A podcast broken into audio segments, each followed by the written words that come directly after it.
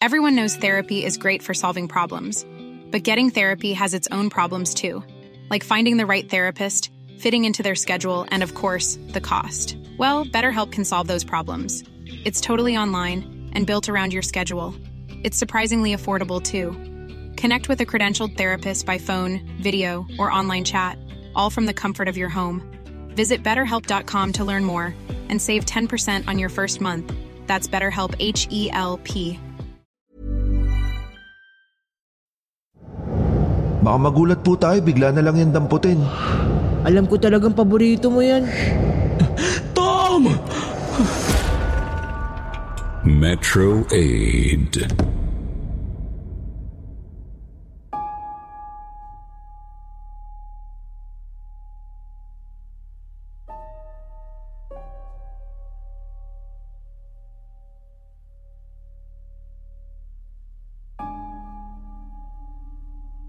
Magandang gabi sa inyo, Sir Jupiter. Ako po si Gino. At baon ko ngayon ang kwento ng aking matalik na kaibigang anak ng dating Metro Aid na itago na lang natin sa pangalang Bidoy. Mga bata pa lang kami ni Bidoy ay pansin kong iba na po ang ugali nito. Palagi itong tinatamad at tila walang pangarap sa buhay. Walang sariling paninindigan sa buhay kung kaya't naging kalad ka rin at palabarkada. Maaga siyang napasama sa isang grupo ng mga hindi mabubuting kaibigan. Ang tropa nila Garci. Tinuruan siya ng mga kaibigan ni Garci kung paano uminom ng alak, manigarilyo at magdroga. Wala tuloy akong nagawa nung mga panahon na yon kundi ang tulungan palagi si Manong Nick na ama ni Bidoy. Tandang-tanda ko pa po, taong 1984 noon nang mangyari ang lahat ng ito.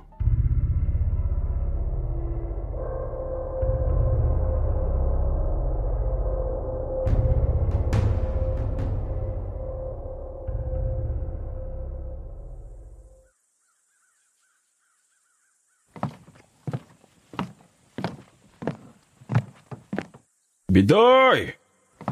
Anak ka talaga ng teteng oh. Nandito ka lang pala. Kanina pa kita hinahanap ah. Pangaga na naman ba? Ano ba sinasabi nyo?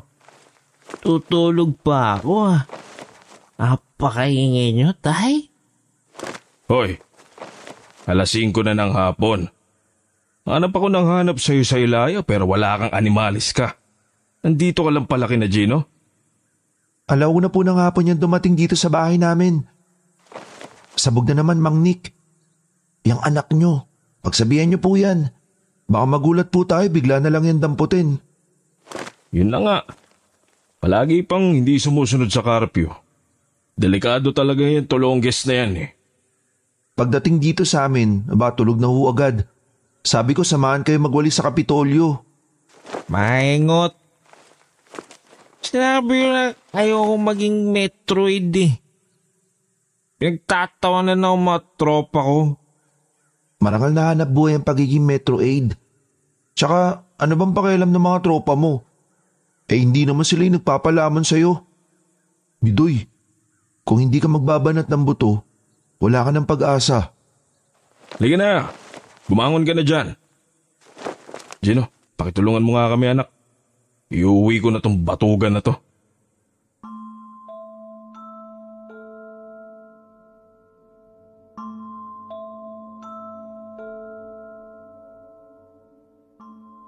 Wala ng nanay si Bidoy. Iniwanan silang magama nang makaalis ito noon pa Japan. Uso kasi noong 1985 ang mga kumukuha ng ARB o Artist Record Book para lang maging entertainer o yung mas kilala sa mga tawag noong Japayuki. At sinuwerte si Aling Mila na makakuha ng ARB kaya naman tatlong buwan pa lang sa Japan, hindi na siya nagpadala ng lapad kina Mang Nick at Bidoy.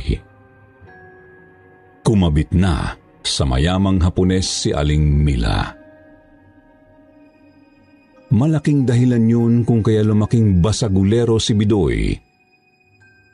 Naging rebelde at bastos sa mga babae. Galit na galit siya sa mundo. Hanggang isang araw.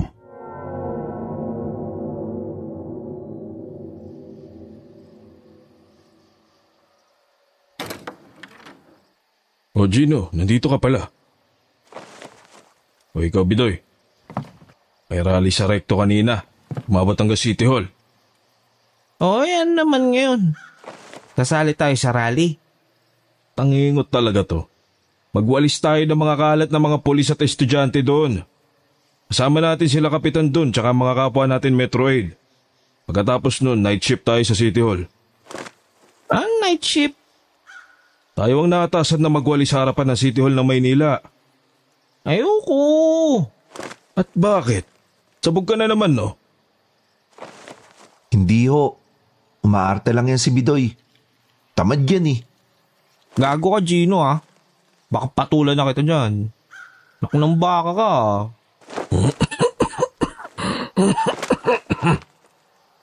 Basta, uh, kumilos na tayo. Abutin tayo hanggang gabi sa City Hall. Kumilos ka na, Bidoy.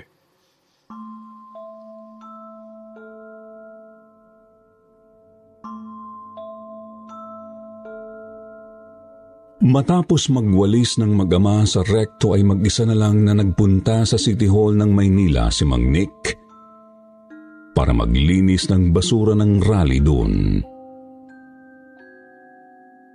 Kahit na nilalagnat ang tatay ni Bidoy ay nagawa niya pa rin tumakas para lang makapag-session sa mga tropa niyang adik. Naiwan mag-isa si Mang Nick na nagwawalis sa City Hall.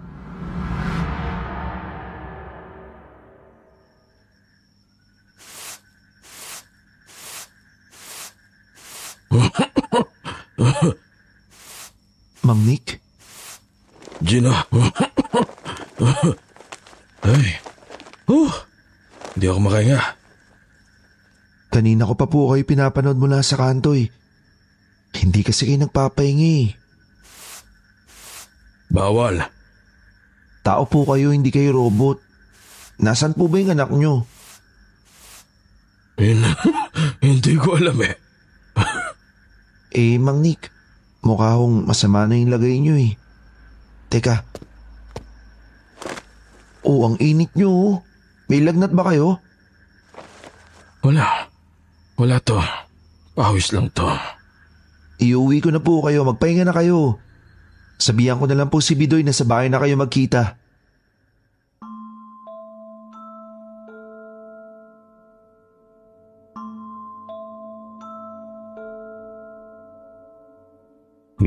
Ngunit laking gulat ko nang biglang mahimatay na ng tuluyan ang kaawa-awang ama ni Bidoy. Humingi ako ng tulong sa mga tambay sa City Hall at dinala namin noon si Mang Nick sa ospital.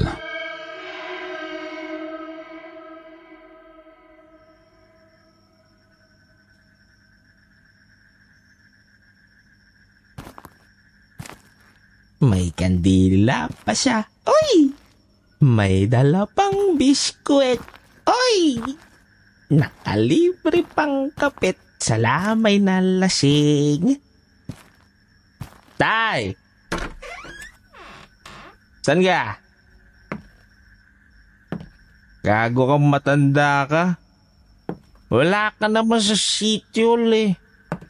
Gago ka ha. Kukunyatang kita, tay.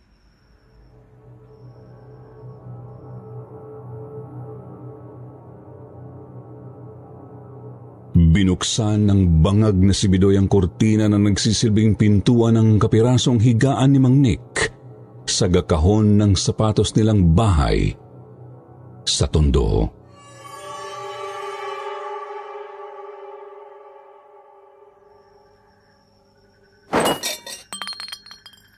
Bullshit ka talaga, tay. Tinulugan mo ako, ha? Nintay kita sa Hall. Wala ka? Hindi na ako nagwalis. Bala ka dun. Umuwi na lang ako. Ano ko, bale? Mabilis na sinara ni Bidoy ang kurtina at humilata siya sa labas ng kwarto ng matanda.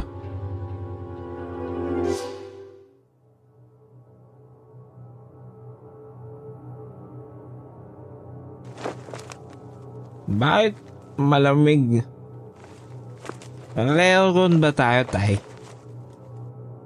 Uy, tay. Umagot ka nga dyan. Bakit ba mausok dito sa mukha ko? nag ka ba, tay? Bidoy, gusto mo na bang sumama sa akin? Oh? Saan? Ano pong pinagsasabi nyo? Bangag din yata. Mamili ka anak. Hindi kita kaing iwanan sa ganitong sitwasyon mo. Sasama ka ba sa akin o magtitino ka na? Eh si tatay sabog din yata eh. Kaya siguro mausok dito sa paligid. Sabog din kayo, no? Ah, tinira niya. Di man lang kayo nagtawag, eh di sana sabay tayong umiditbog. Wala ka na talagang pag-asa, Bidoy. Kung ganyan, isasama na lang kita sa kabilang buhay. Dahil doon mababantayan kita. At doon makakalimutan mo rin ang ginawa sa atin ng nanay mo. Aba talagang malakas ang tama nyo, tayo, no? Eh, teka, bakit nyo ba ako sinaksakan? Ah, al alam nyo, kape nyo, tay. Itiwan nyo ako. Halika na anak. Sa pupuntahan natin. Hindi mo na kailangan gawin ang ginagawa mo sa sarili mo para lang hindi mo na maalala ang nanay mo. Hindi kita kayang iwanan ng ganito ang lagay mo, anak. Ano ba problema niya, tay? Sinasakal niyo ako. Tapos umiyak niyo. Ang lakas o ng ama niyo at pagtinira niyo. Bitiwan niyo ako. Halika na, anak. Sumama ka na sa akin.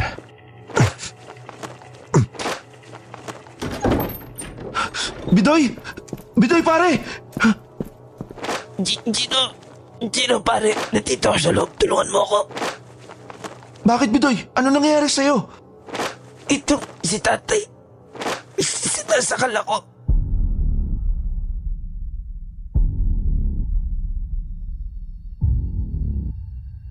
Napahinto ako sa pagtakbo papasok sa bahay ni Nabidoy dahil sa sinabi niya sa akin. Lalo na nang makita ko siyang nakatayo at nakasandal sa pader habang hawak ang sarili niyang lieg. Uh, pare, pare ang tatay mo. Itinakbo sa ospital. Huwag ka mabibigla pare ha. Ang tatay mo. Ang tatay mo patay na. Parang binuhusan ng malamig na tubig si Bidoy sa narinig niya.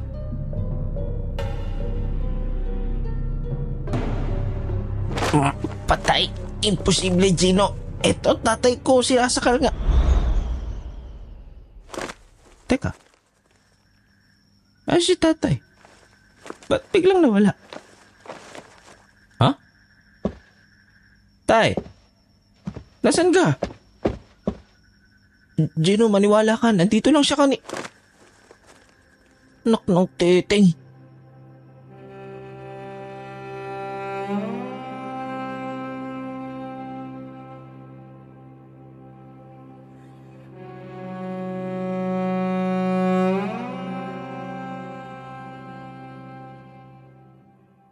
Nangilabot si Bidoy nang makitang wala ang tatay niya sa kwarto. Sabay kaming tumakbo ni Bidoy pabalik sa public hospital at doon sa morgue ay nakita kong nanlumo. Nagsisi at tumagulgol si Bidoy sa kauna-unahang pagkakataon.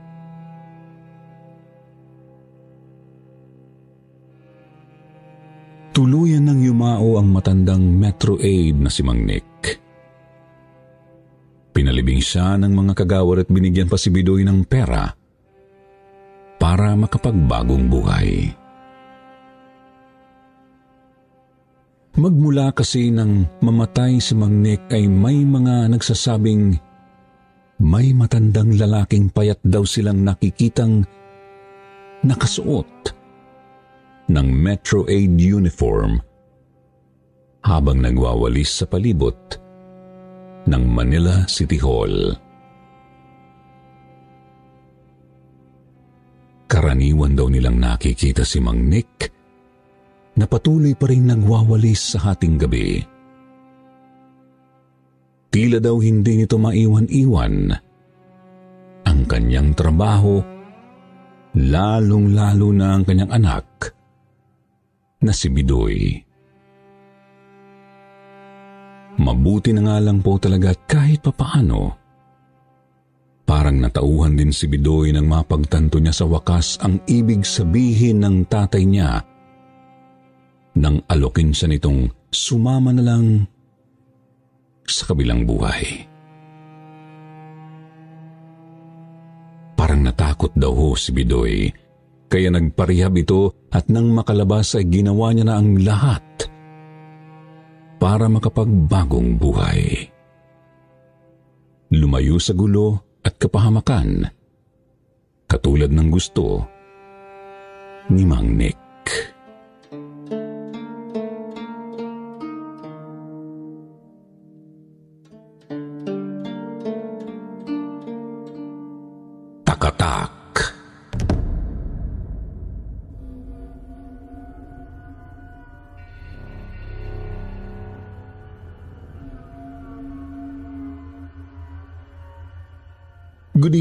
Sir Jupiter. To all the listeners and subscribers of this horror channel. Hey, I'm Ryan Reynolds. At Mint Mobile, we like to do the opposite of what Big Wireless does. They charge you a lot, we charge you a little. So naturally, when they announced they'd be raising their prices due to inflation, we decided to deflate our prices due to not hating you. That's right. We're cutting the price of Mint Unlimited from $30 a month to just $15 a month.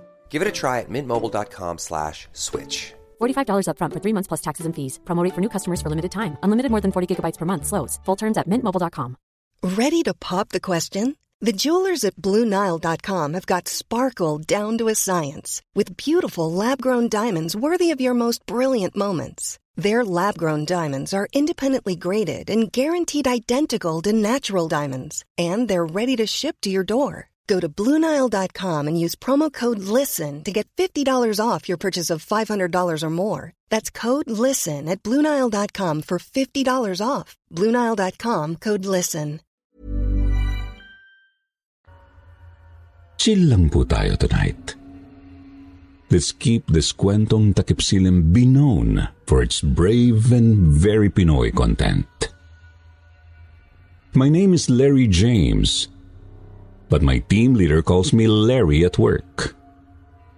Opo isa akong call center agent wherein almost lahat kami nagpapanggap na mga kano o British sa mga accents namin.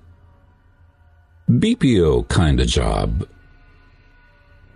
The story that I'll be sharing tonight happened almost a decade and a half ago, Pastor Jupiter. I used to be a chain smoker. Nakakaubos ako ng tatlong stick ng isang kilalang brand ng Yossi sa isang five-minute break lang. Dinaig pa ng condo unit ko ang pugon sa sobrang amoy usok nito dahil na rin sa dreadful smoking habits ko. Anyway, tulad nga ng sabi ko, part ng kahit anumang trabaho ang break time at tuwing break time namin, Kabanding ko ang sikyo sa building namin na tawagin na lang natin sa bansag sa kanya. Si Borta.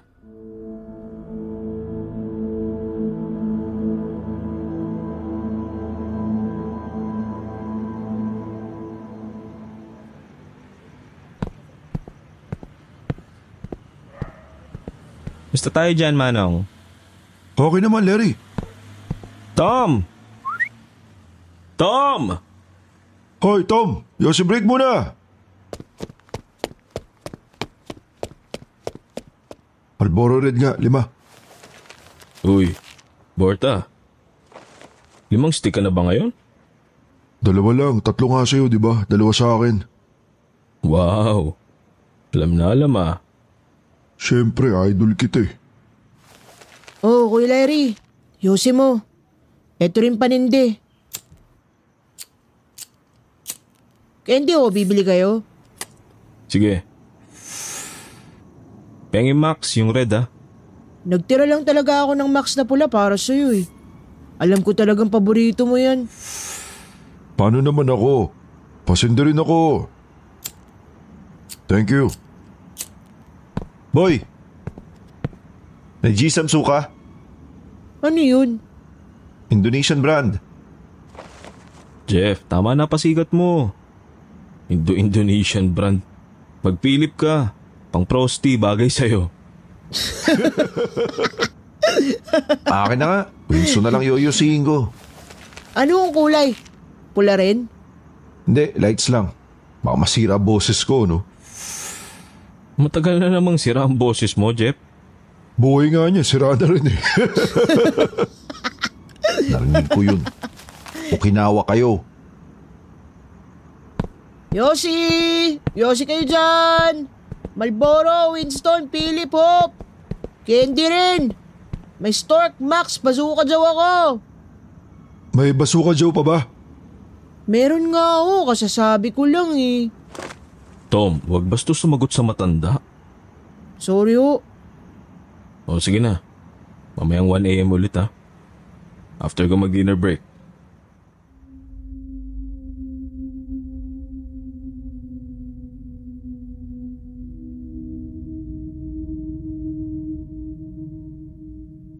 Mag-isa lang akong nakatira ng Maynila, Sir Jupiter, kaya siguro most of the time, dinadaan ko sa Yossi ang pagkamiss ko sa family ko na nasa Pangasinan lahat. I used to have a small brother who died because of HIV. Pinanganak na may HIV ang kapatid kong si Nonoy ng nanay kong nahawa rin lang ng HIV sa tatay kong nagtatrabaho sa barko. Mahal na mahal ko ang kapatid kong lalaki na ito kahit na 12 years ang gap namin. Kaya siguro whenever I see Tom, isang takatakboy, naaalala ko palagi ang kapatid kong maagang pumanaw sa kanya. Kaya nga siguro kahit hindi ko naman siya kadugo, nakabuo ako ng bond sa kanya. Naging malapit po talaga siya ng gusto hindi lang sa akin, kundi pati na rin sa mga kasamahan kong palagi na ring binibentahan tuwing sasapit ang break time namin. Hanggang sa minsan, isang gabi.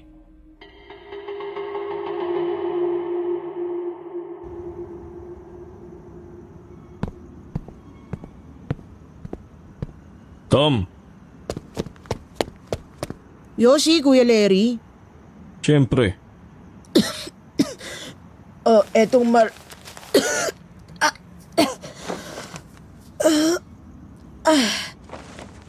Kumain ka na ba? Hindi pa nga kuya eh. Aba, kain-kain din pag may time. Mukha ka ng addict sa itsura mo. Wala yan. Mas maganda siguro kung makapagpa-check up ka. Bigyan kita pera pag sumahod na ako. Basta magpa-check up ka ha. O siya, ngayon, kainin mo nga muna to. Ano yan? Biskuit. Di mo ba alam to?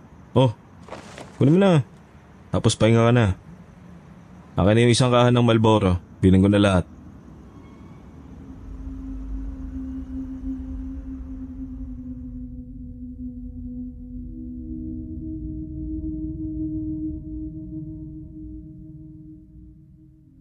Tuwang-tuwa si Tom nung gabi na yon pero nakaramdam ako ng kakaiba. Para kasi siyang nangangayayat ng husto at nanghihina. Parang nga akong kinakabahan din dahil iba talaga ang tingin ko sa kanya nung time na yon. Natural naman talagang payat si Tam. Pero iba talaga yung aura niya ng gabing yun eh. Parang ang dilim ng mukha niya. Nakangiti siya sa akin pero ang lungkot. Pero kako baka masyado lang akong OA.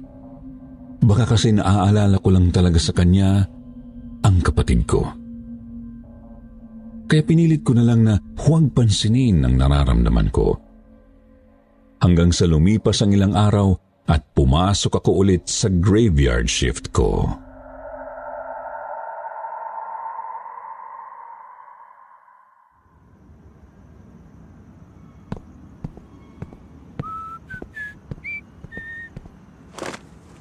Oh, Larry, musta?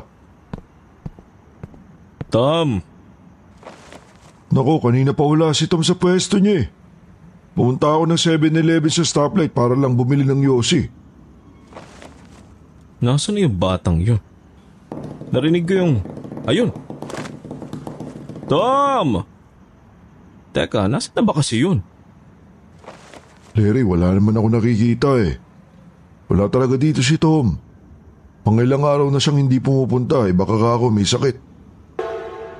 Ha? Wala? Hindi mo ba narinig, Borta? Ang alin?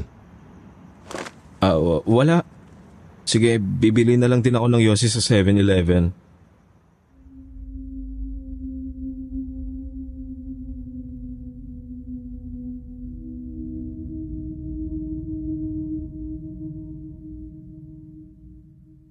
Umaga na ako nakauwi ng bahay ng shift kong yun. Pagpasok ko sa kondo ko, naligo pa ako at nagplanong mag-breakfast. Nang biglang,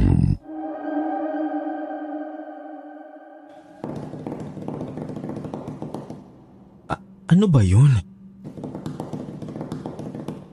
Saan ba galing yung takatak na yun?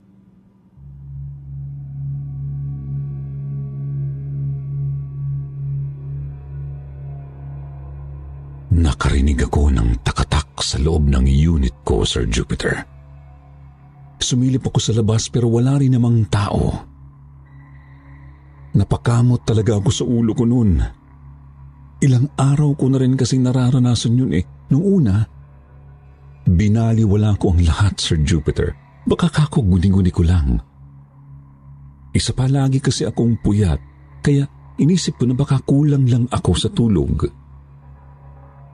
Mga ilang araw ko ring naririnig ang tunog ng takatak ni Tom. Bukod pa sa nararamdaman kong kaba noon pero ayaw ko talaga kasing mag-isip ng hindi maganda.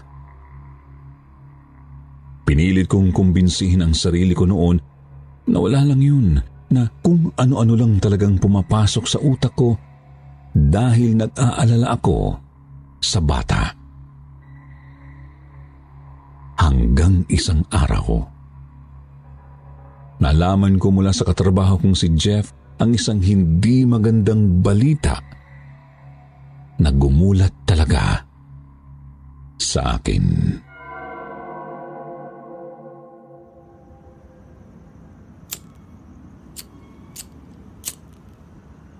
Larry, nabalita mo na ba? Mano, ayoko ho muna ng kausap. Patay na si Tom Larry. Patay na si Tom? Nasagasaan daw sa intersection.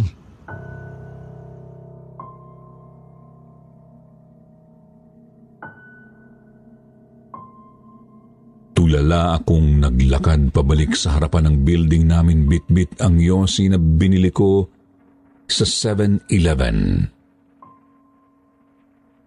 Nalungkot ako para sa takatakboy na nakaklose ko na, Sir Jupiter. I was depressed for almost a month. Imagine, hindi ko naman kamag-anak or katrabaho yung tao pero na-miss ko ang presence ni Tom sa buhay ko. Lalo na sa tuwing umuwi ako ng kondo.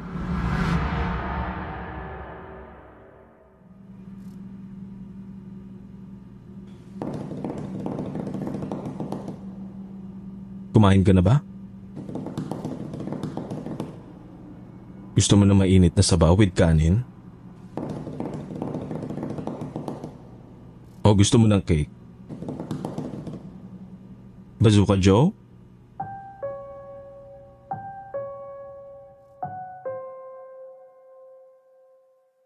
Naghahain ako ng konting food sa mini altar ko para kay Tom hanggang sa mapanaginipan ko siya isang gabi. In my dream, nakita ko siyang duguan na nakahiga sa ilalim ng jeep na sumagasa sa kanya. Para siyang humihingi ng awa nakita ko ang plate number ng jeep at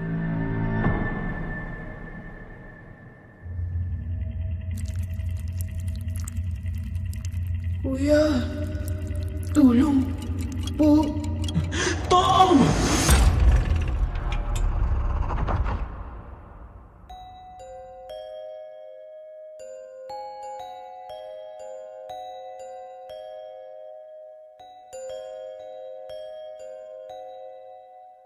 Pagligo ko, na-report ko ang plate number na lumabas sa panaginip ko. Nagtip lang ako bilang isa ka kong sakay ng jeep na yon nang mabundol nito si Tom. Nahuli ang jeepney driver na nang hit and run sa bata. Hindi ko inakala na yung nakita kong plaka sa panaginip ko ay nag-i-exist sa totoong buhay. At yun nga mismo ang sumagasa sa takatakboy na si Tom. That was unbelievable, Sir Jupiter. Pero pagkahuling pagkahuli pa lang ho doon sa driver, umamin agad siya sa totoong nangyari. Ilang araw na rin pala siyang inuusig ng konsensya niya. Isa pa dinadalaw din daw siya ng kaluluwa ng bata at dahil ho doon, napakulong ko ang driver na dahilan kung bakit nawala ang takatakboy. Magmula noon nakaramdam ako ng kapayapaan hindi lang sa kondo ko, kundi pati na rin sa buhay ko. At hanggang ngayon, pinagdarasal ko si Tam para makaakyat siya sa langit. Totoo ang kasabihang, the smallest coffins are the heaviest. Kapayapaan para sa lahat ng biktima ng injustice. Hanggang dito na lang po, gumagalang Larry.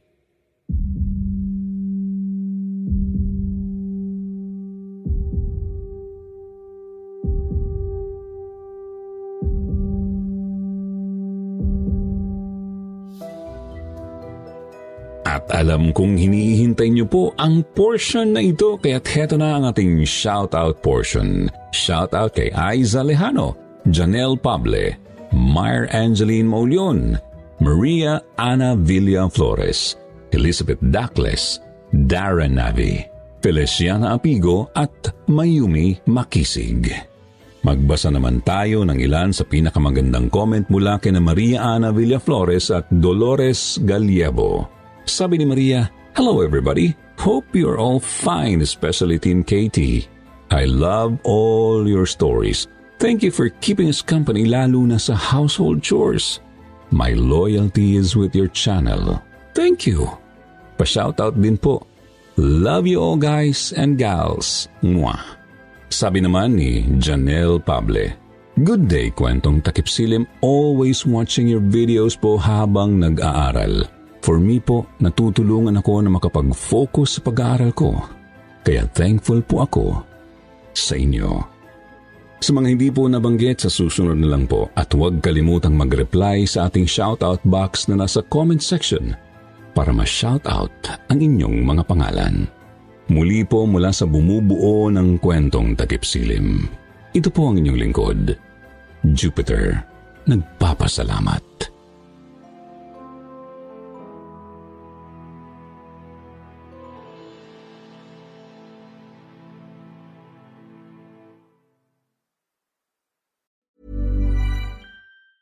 Planning for your next trip?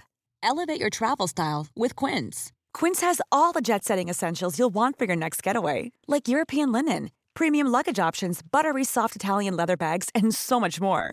And is all priced at 50 to 80% less than similar brands. Plus, Quince only works with factories that use safe and ethical manufacturing practices. Pack your bags with high-quality essentials you'll be wearing for vacations to come with Quince. Go to quince.com slash pack for free shipping and 365-day returns.